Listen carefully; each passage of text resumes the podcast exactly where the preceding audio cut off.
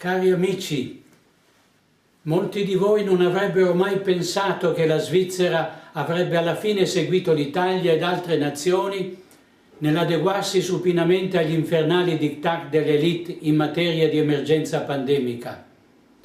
La vostra confederazione, infatti, è già molto avanti rispetto ad altri paesi sulla via della globalizzazione e l'impronta del nuovo ordine mondiale è molto marcata nella vita delle grandi città svizzere.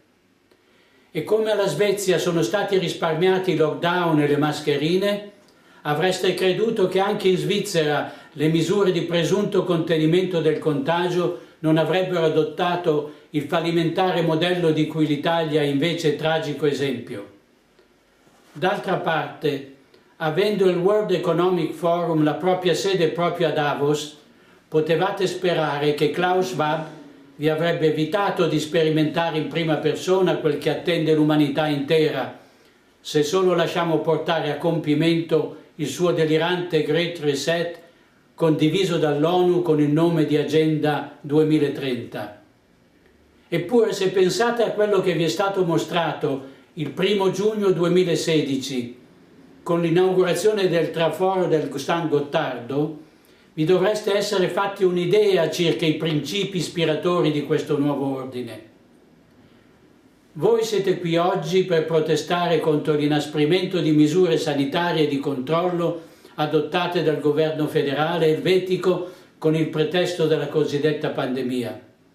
Quello che si prospetta per la Svizzera è stato adottato in tutto o in parte anche in altre nazioni. La discriminazione per i non vaccinati è già una realtà in molti paesi, così come il tracciamento dei cittadini tramite il passaporto vaccinale, la sospensione dello stipendio per chi non si sottopone al controllo, e la possibilità delle autorità pubbliche di legiferare in deroga alle leggi ordinarie alla stessa Costituzione. Lasciatemi porvi qualche domanda. Voi protestate per una limitazione delle vostre libertà costituzionali o perché vi rendete conto che queste prime misure di controllo sono solo il primo passo di un progressivo annullamento della vostra libertà individuale? Siete scesi nelle piazze perché vi dà noia dover scannerizzare il vostro QR code per entrare in ufficio e in fabbrica e comunque vi siete inoculati il sierogenico sperimentale o vi è ben, ben chiara l'inefficacia di questi cosiddetti vaccini, il rischio di effetti avversari anche gravi a breve e a lungo termine e l'assenza di responsabilità per le case farmaceutiche che vi stanno usando come cavie e che se vi ammalate o morite non dovranno risarcire alcun danno né rispondere penalmente ad alcun tribunale. Avete deciso di protestare perché la libertà che invocate di non essere sottoposti a controllo sanitario è quella stessa libertà in nome della quale ritenete giusto il diritto di uccidere i figli nel ventre materno, gli anziani malati nel letto d'ospedale, quella stessa libertà che legittimerebbe le unioni omosessuali e la teoria gender. È questa la libertà a cui vi appellate? La libertà di offendere la legge di Dio, di violare la legge naturale che Egli ha iscritto nel cuore di ogni uomo? Perché se ciò che voi volete è solo essere liberi di fare quello che vi pare, la vostra manifestazione non ha senso.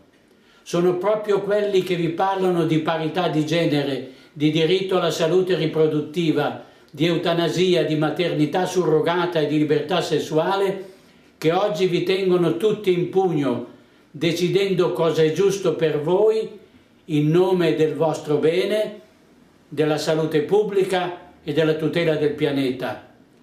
Quella libertà vi ha fatto credere di essere liberi, mentre chi vi vuole servi obbedienti vi lascia scorazzare allungando il guinzaglio dandovi l'illusione di poter fare quello che volete, di avere il diritto di abortire, di vivere contro i precetti della morale naturale cristiana, di potervi comportare come se Dio non esistesse, come se non doveste mai presentarvi davanti a Lui il giorno del giudizio. Ma questa non è libertà, è licenza, è libertinaggio. La vera libertà è invece la facoltà di agire nei limiti del bene, ed è questa la libertà che dovete rivendicare con coraggio e con fierezza. Questa è la libertà che vi farà liberi. La libertà di scegliere, non di lasciarvi ingannare dalle promesse di chi vi mente prospettandovi un futuro migliore. La libertà che dobbiamo invocare è la libertà di svelare la corruzione, i conflitti di interesse, i silenzi, le complicità di un sistema che si regge sull'inganno, sulla frode, sul terrorismo psicologico, sulla manipolazione della realtà. La libertà di negare il proprio consenso ad un crimine contro l'umanità compiuto con spietata determinazione. Possiamo chiederci se con la vittoria di questo referendum del 28 novembre qualcosa cambierà la Costituzione elvetica privilegia la partecipazione attiva dei cittadini e darà un forte segnale al Consiglio federale perché desista dai suoi intenti. Ma non pensate che la vostra battaglia per i diritti fondamentali si esaurisca qui. L'attacco è globale ed occorre che ciascuno sia ben consapevole della minaccia che incombe su tutti noi. Vi è data la possibilità di decidere non tanto se il Green Pass sia illegittimo, ma se volete rinnegare definitivamente quel che rimane della vostra libertà, lasciandovi imporre l'incubo distopico di una tirannide oggi sanitaria, domani ecologica e transumana. E che Dio assista e protegga i suoi.